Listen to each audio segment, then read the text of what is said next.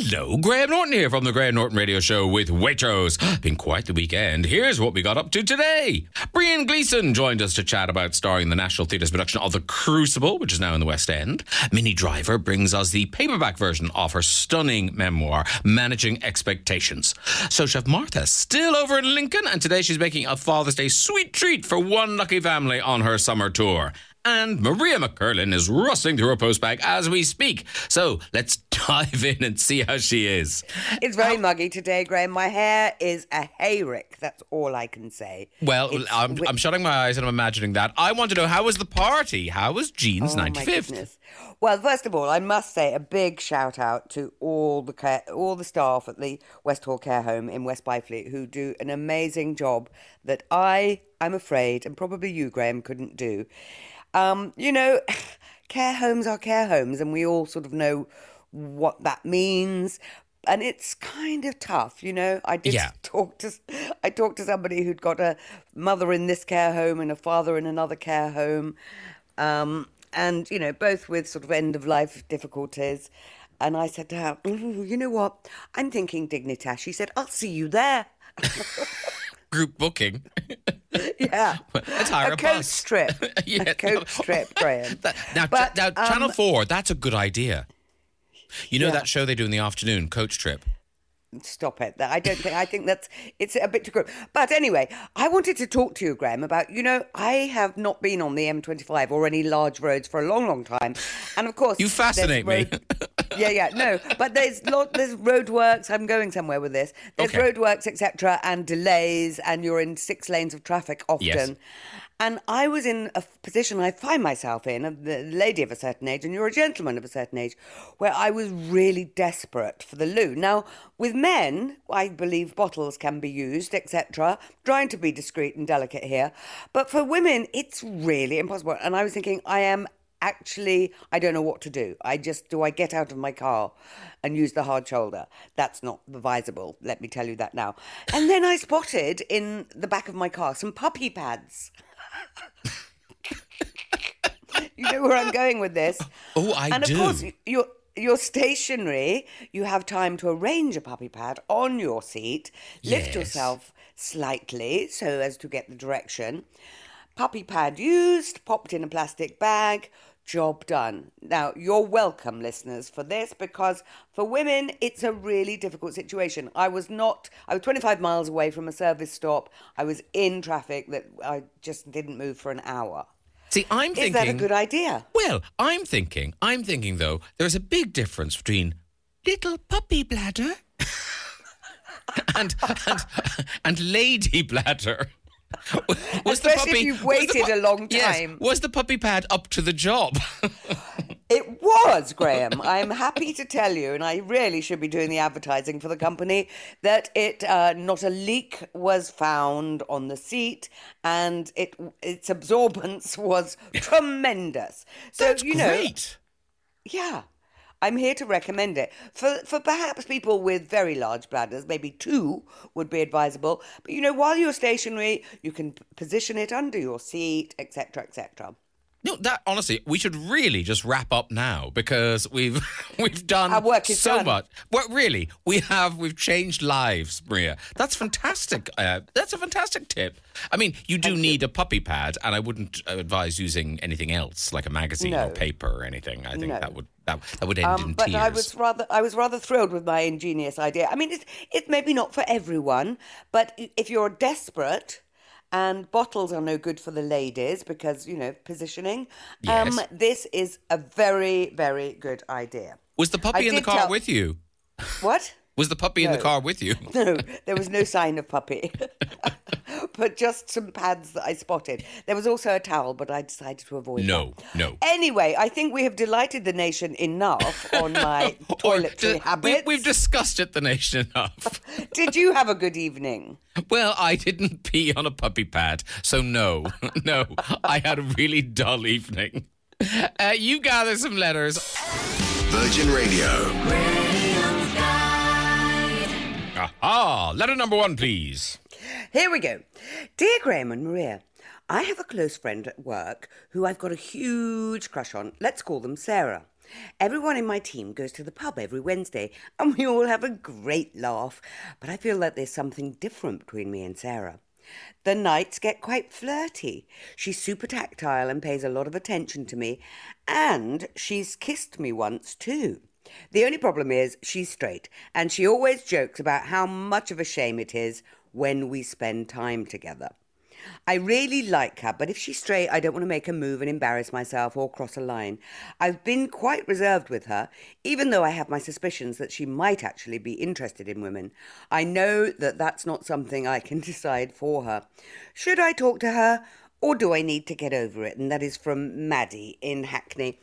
Or Maddie and Hackney, I would say, yes, it's lovely to have a flirt. We can all flirt with both sexes, and she's kissed you, but she has said, Maddie in Hackney, it's a shame that she's straight. Um, you know, a lot of women are bi curious. It's an interesting thing. A few drinks, a kiss.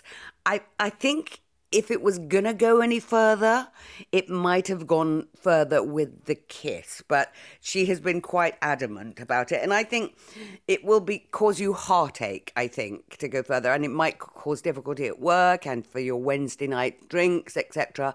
I would leave it at that. Leave them wanting more is always a bit of good advice, and maybe just stay in your own, or, you know, stay on your own team for a while because I don't think this is going to be a fruitful relationship and it might cause conflict. And yeah, you like to flirt with her, but she's kind of been very adamant that she's not interested in anything further. Graham, what do you think? Well, I no, I agree with you because I, I think Uh, the trouble is any advice we give is kind of useless because Maddie now has an enormous crush on this Sarah. Yeah, So there's kind of so so actually w- w- from the outside looking in, we can all say to Maddie, "Oh, do not be this woman's experiment." Do do not be this woman's trial and error. Uh, Yeah, really. because it will end in heartache. But the trouble is, Maddie's in now. She's got the crush. She's going to the pub. She's sitting next to Sarah. And Sarah, you know, Sarah's loving this. You know, Sarah's, you know, really enjoying it because it's so safe for her in a way that she can kind of flirt with Maddie and, and have the little kiss and all that sort of stuff and then kind of giggle and run away. Meanwhile, Maddie's getting her heart stomped on like grapes. So, yeah, well, this uh, is why I think yeah. A lot of a lot of straight women can be a bit teasy, you know, because they are curious. Um, you know, we're all curious. That makes us human. But uh, the very fact that she said, um, "Isn't it a shame that I'm straight?" Uh, would indicate that she doesn't want to take it further. And so, Maddie, yeah, it's so lovely having a crush on people, but have a crush on somebody from your team that isn't going to, well, might break your heart in the end. You know, that's how life is. But for now, is not going to break your heart and cause difficulties. You wouldn't, you know, it's work, Maddie. Uh, you have a lovely time with drinks. It might be awkward straight people kind of then go, no, that wasn't me. I didn't do that. That I didn't Yeah. kiss you. I didn't want to take it further. All of that. Oh yeah, you misread. yeah, You misread things. oh you- no. Yeah, I was just having you fun. just don't- yeah. You just don't want to be someone's experiment. I think you've got it right there, Graham. It's an Yeah. experiment for her, and it's a crush for you. Find someone who might crush on you back. That would And be the best and also look for somebody outside of your own office. You know, if you're keen, search search a little wider. Throw, I throw know, the but we're also lazy. We're also lazy. It's handy if there's someone in the office. Oh, I quite like you. Drinks? Yeah, lovely. Hmm. See you tomorrow. Into our responses, part one. And my favourite responders today will be getting a bottle of number one Vina Laurea Reserva Yes, it's an exceptional Rioja Reserva, uh, full of silky fresh and juicy red berry flavours on a soft mattress of elegant and integrated oak, bringing notes of mocha and baking spices in harmonious balance with the fruit. It's perfect with slow cooked lamb or game. Oh, lovely. Uh, courtesy of Waitrose, thank you very much.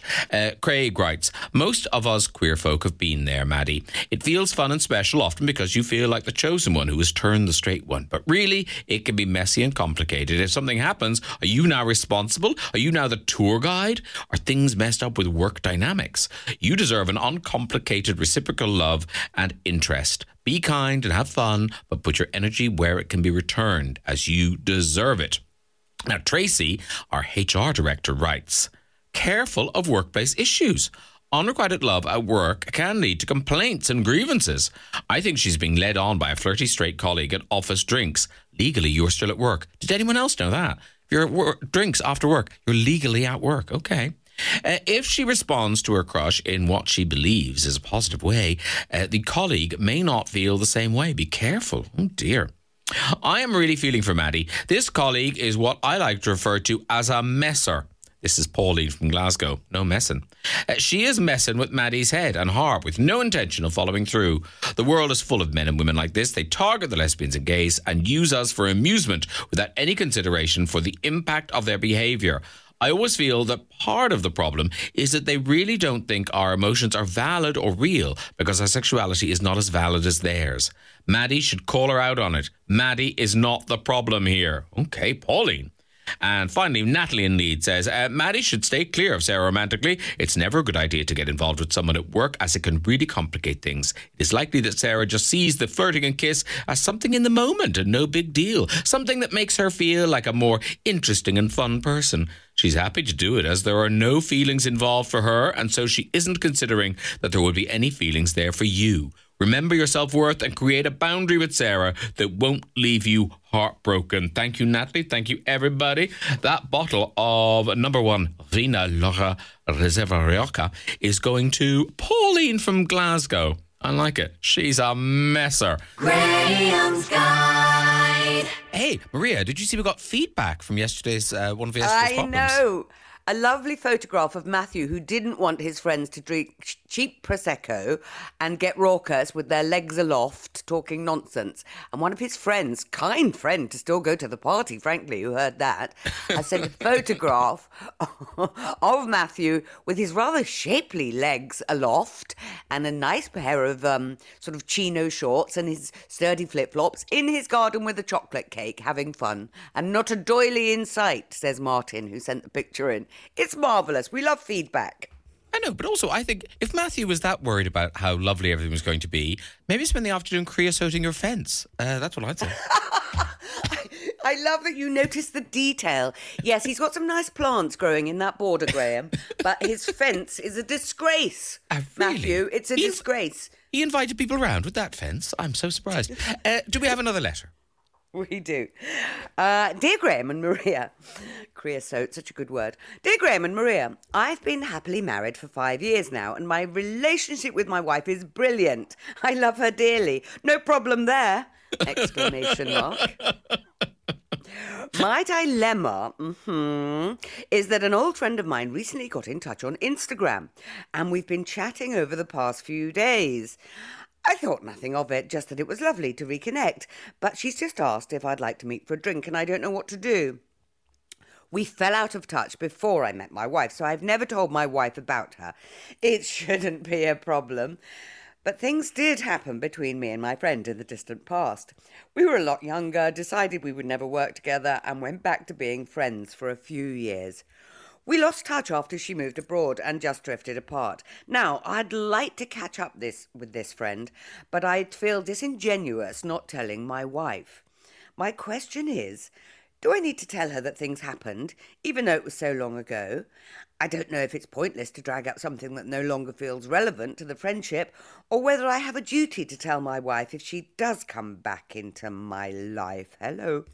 If it if it were sorry, ideally it would be the best of both worlds. I'd welcome my old friend back and genuinely think she'd get on really well with my wife.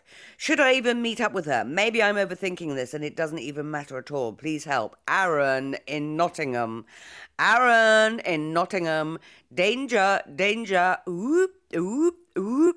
You say, I love her dearly, no problem there. I think the best of both worlds was that if you could reconnect in some way with this person and still be with your wife. Listen, ask yourself this, Aaron in Nottingham. In fact, do this even. Say, yeah, it'd be great to meet up. Why don't you come over to my house and then you can meet my wife? And then you can meet the wife, have nice drinks. Your wife will probably go off and do something more interesting while you two catch up on old times. Now, ask yourself that, Aaron. Would you want to do that? And if the answer is no, I don't want to do that, then this is a dangerous territory for you because she's got him back back in touch with you. This woman, you had a thing together in the olden days. Is she trying to reconnect? Are you even thinking about it yourself? I think possibly you are. So have her over for dinner, for drinks, for cake, like Matthew, and um, you know, then then you don't have to tell your wife anything because it will all be apparent. You've only been together with your wife for five years. That's quite early to get the wanderlust. That's all I'm saying, Aaron in Nottingham. What do you think, Graham? I don't think he particularly has that. I think you know. I think maybe on this is this letter is as sincere as it appears. I think you know all of that. What I think is weird is because they connected on Instagram. Presumably, you know, Aaron's wife is on Instagram. Presumably, you know, there's pictures of them, maybe even pictures of their wedding. You know, scroll back a bit, uh, lady. So it just seems a bit weird that she's going, oh, do we meet for drinks? It's just a bit. Uh, But people always say that very innocently, don't they? You know, oh, it's just somebody I used to go out with a long time ago and I'm meeting for him for drinks. If there was chemistry then, there'll be chemistry now. And it's uh, it's dangerous territory, but we all go into these things with the best of intentions and innocence. But as we know from Maddie's letter, a few drinks down, people do things that are a little bit out of character for them.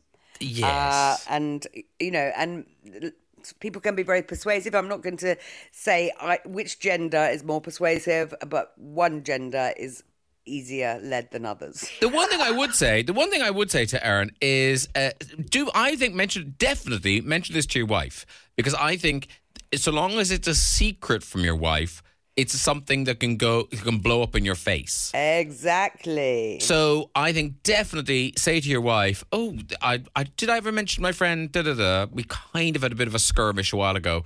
Uh, you know, long before I met you. Oh, she's got back in touch on Instagram. What should I do?" And Yeah. you know, and do that, and then it's all out in the open. It's all innocent. It can never kind of come back and be, uh, "Ooh, uh, you never told me about this." And if your wife is clever about it, she'll because you say, Aaron, that you you know your wife and her would get along great. If your wife is clever about it, say, oh, why don't you invite her over? We need another woman for dinner on Tuesday or whatever if you do dinners. Um, or why don't you invite her over for drinks? Um, we can you know hook her up with Brian, who's been on his own for forty years, um, or something like that. You know, you don't want to just go into dangerous territory and with the best of intentions dangerous territory suddenly can appear out of nowhere after eight pints And also, just sneaking around behind your wife's back, even if nothing happens, something has happened. You didn't tell your wife something. You you you may not have lied, but it's a secret. And you know what? Why is something a secret? There's never a good reason for something to be a secret. So, Aaron, be totally upfront with your wife. Whatever else happens, even if you have an affair with this woman, just tell your wife that. Tell your wife you're going to. yeah this woman got back in touch and i'm having an affair with her okay bye Bye. I should be home by nine. that's quick is that including dinner No! Dinner. you old romantic. Um, uh, have people got advice? For, I think people will have a lot of advice for Aaron from Nottingham. So, i think uh, aaron's going to get it in the neck frankly well, no, because I think I honestly think he is a bit of a doll, and he kind of thinks, "Oh yeah, she was fun," uh, because you know they they decided to stop seeing each other and stay friends. So you know th- there was a proper friendship and there was a kind of innocence there. So I think that's all fine. But let's see you're so listener- naive graham you're so naive uh, listeners, what do you think? The response is part two. And again, my favorite responder will be getting a bottle of number one Vina Loria Reserva Rioja, courtesy of Waitrose. So full of harmonious balance, you know. Uh, Gary from Round says uh, uh, Aaron should ask himself how he would feel if the roles were reversed and his wife had been contacted by an old flame. Would he want to know? Okay. Claire from uh, Ulster says, Tell your wife about the drinks and invite her along with you. Then pay close attention to your friend's face when you walk through the door with your wife. And you'll soon be able to tell if she just wanted to be friends or much more. Okay. Oh, honey trap. Uh, for goodness sake, tell your wife. She's your wife. I like Richard in Tunbridge Wells. You're so right. Tell your wife. She's your wife. Uh, your friend from years ago was probably reminiscing through rose tinted glasses. You drifted apart for a reason, and these rekindlings can peter out. Uh, Matt P. in Honor Oak. Uh, Aaron, you've got to be totally honest with your partner about this. How would you feel if you found out she hadn't told you about an old fling coming back into her life? It really is that simple. Tell her and work out a course of action you're both comfortable with. Otherwise, you're asking, you're risking your marriage. For what? If you can justify risking it, maybe you should reconsider being in it. Oh my goodness. Thank you very much. Uh, the bottle of wine, the Rioja, is going to go to uh, Richard in Tunbridge Wells. She's your wife. Well done. The Graham Norton Radio Show with Waitrose. Food to feel good about. Virgin Radio. I'm joined now by my first guest of the day. Uh, the National Theatre in London did a production of The Crucible. You amazing reviews, huge hit. It is now in the West End. It's at the Gielgud Theatre until the 2nd of September. And I'm joined by the star of that play, uh, Brian Gleeson. Hello, Brian Gleeson. Hiya, Graham. Uh, it's Brian.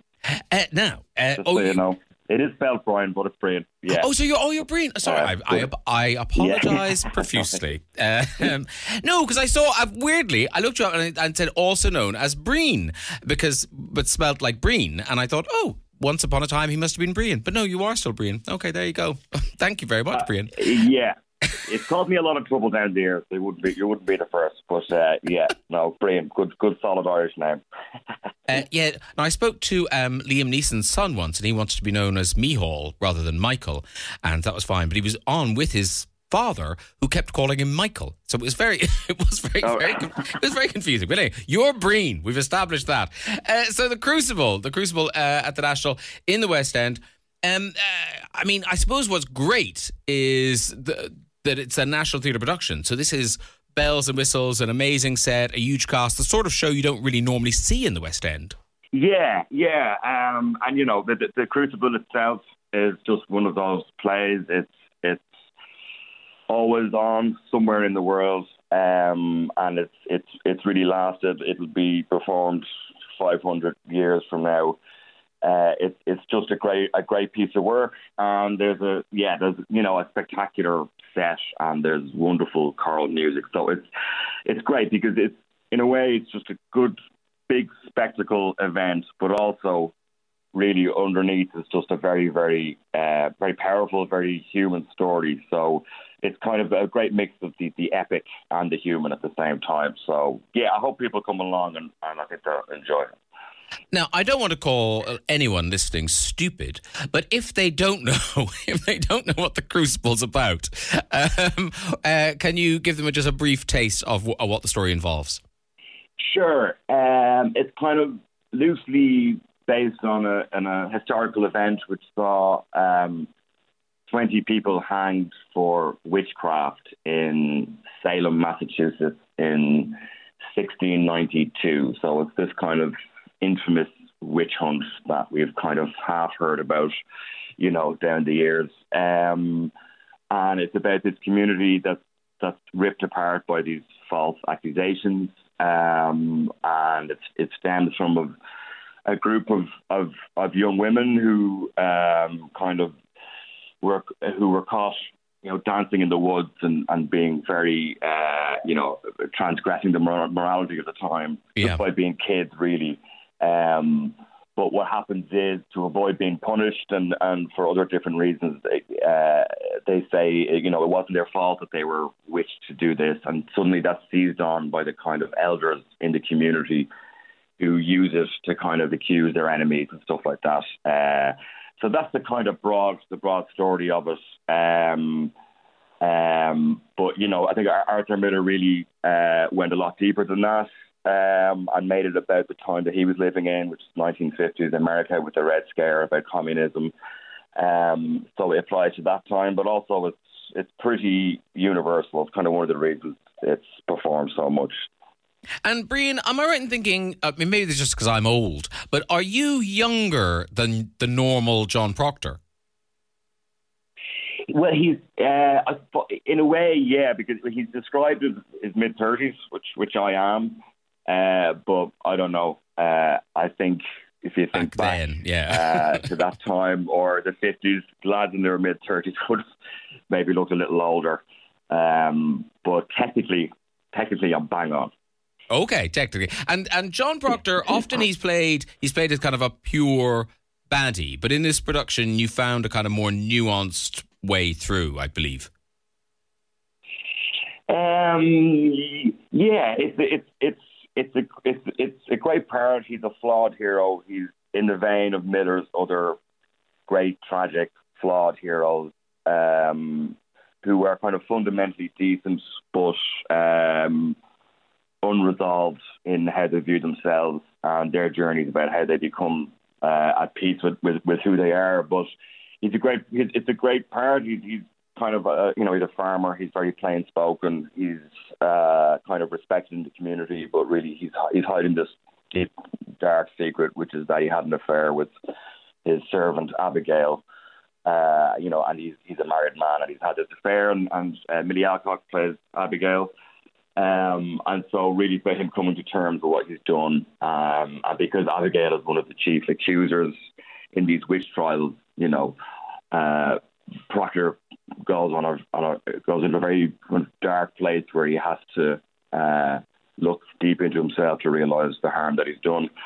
Um, so he's been played in loads of different ways, you know, uh, and English actors love talking about giving performances. Like I, I gave my Hamlet this year, uh, so you know I am giving my John, and you know it's just all you do is I don't know maintain a sort of innocence about it and not worry about uh, what's gone before.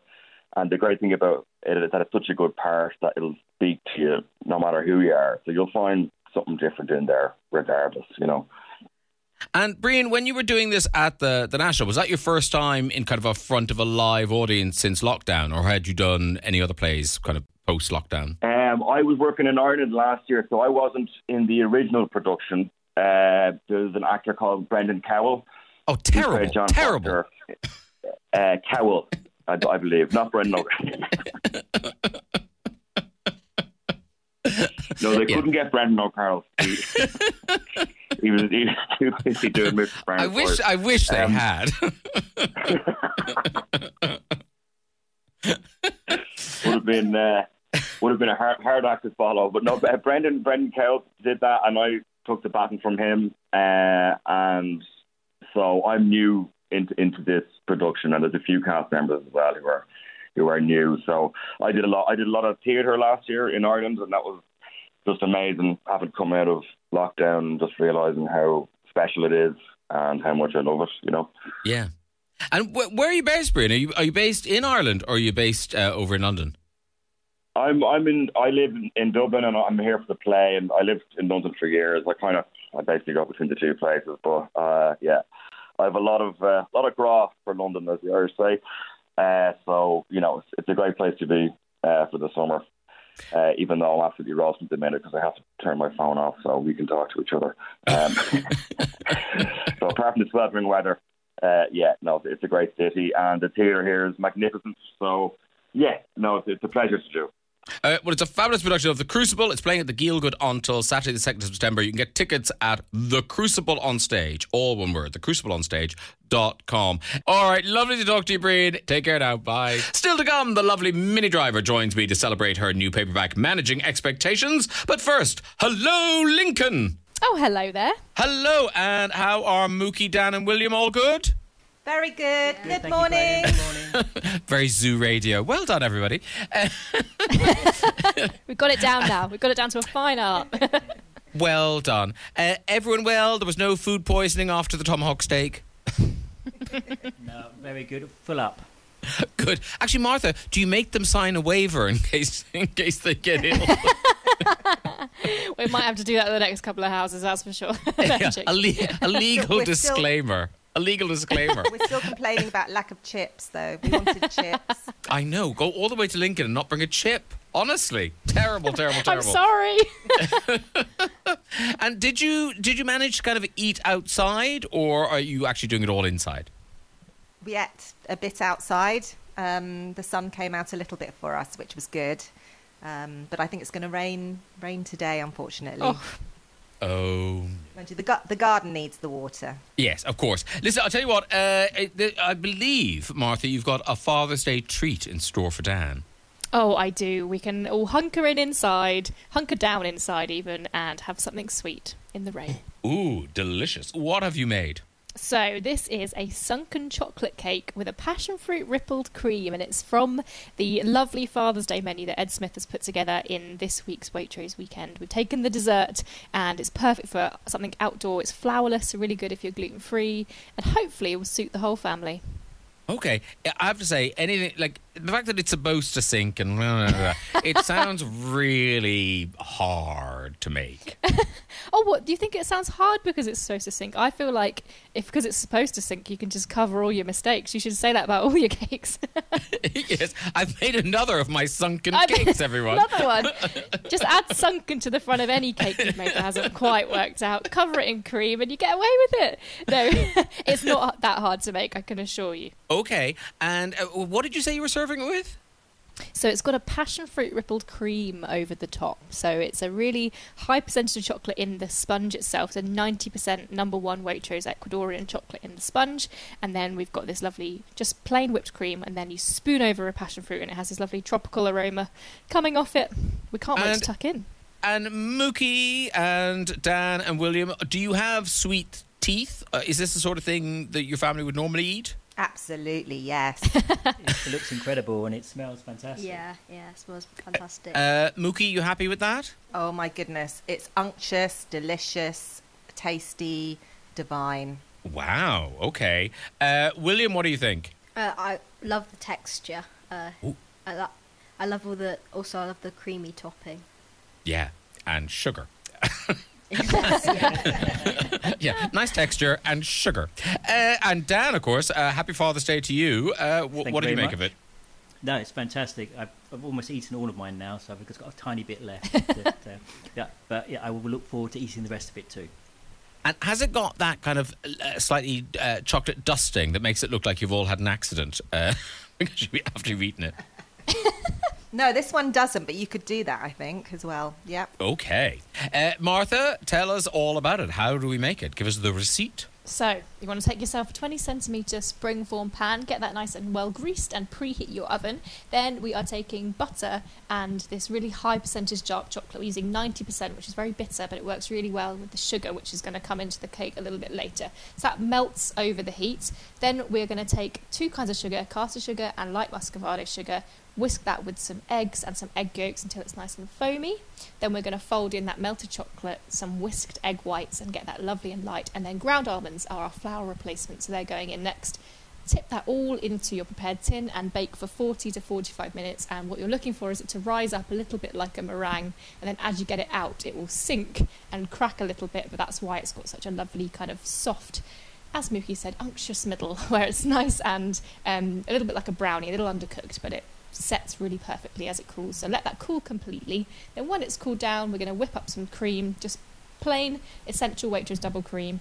Fold that over the top of the cake. Do a nice little swirl with a spoon, and then cut open a passion fruit half all over the top, and it's just got a really lovely passion fruit and chocolate. It's like it's like a, a more grown up chocolate orange. It's like got that lovely citrus note which cuts through the chocolate really nicely.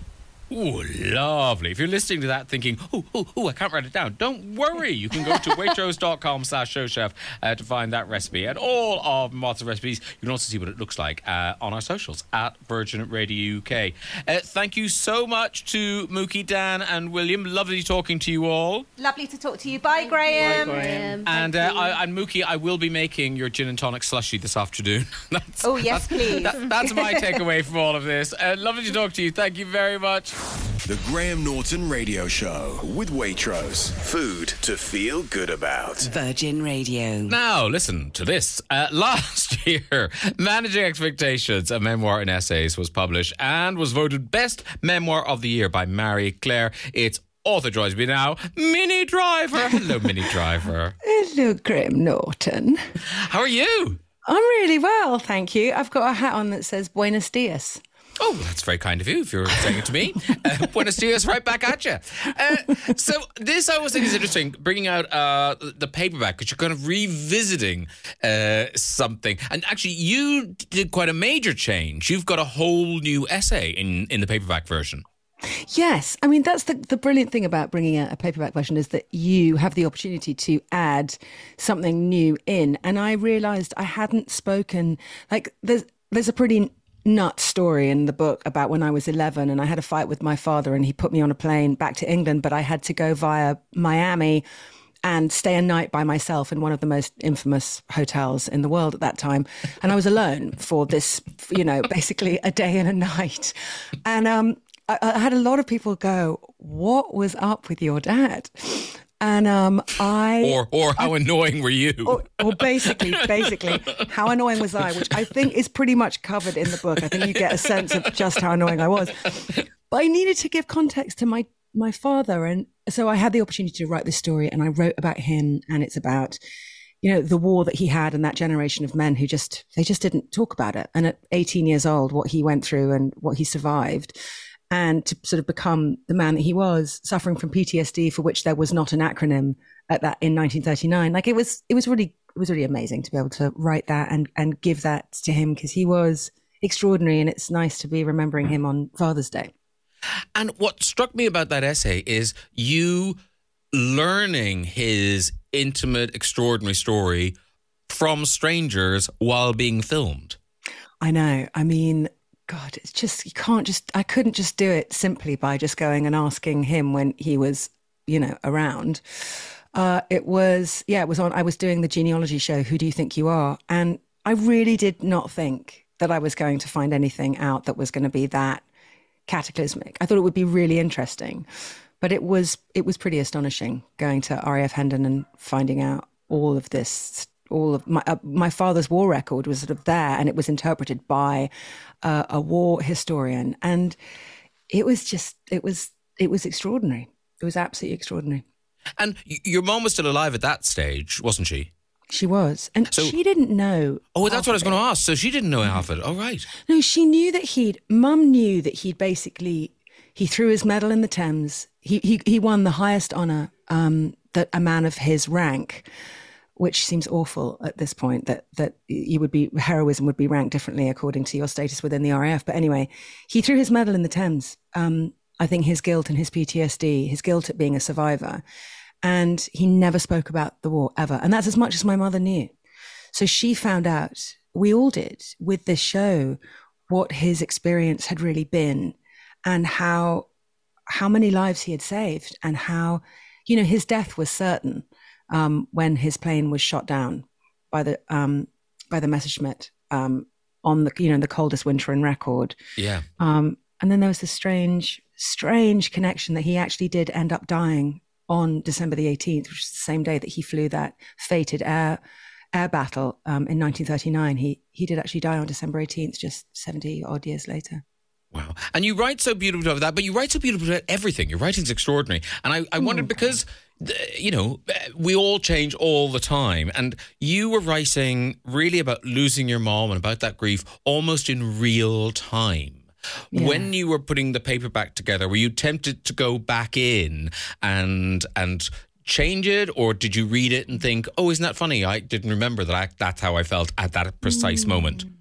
Do you know? I uh, um, I found it extraordinarily comforting. I cannot believe the, the writing of mum's death, that that exists as a, a it, I, I, almost use it like therapy. Like I'll go back and I, I can't believe the attention to detail is so acute because when you're losing someone in real time, each second is imprinted or thrown into a bolder relief than the rest of your life. It feels like to me.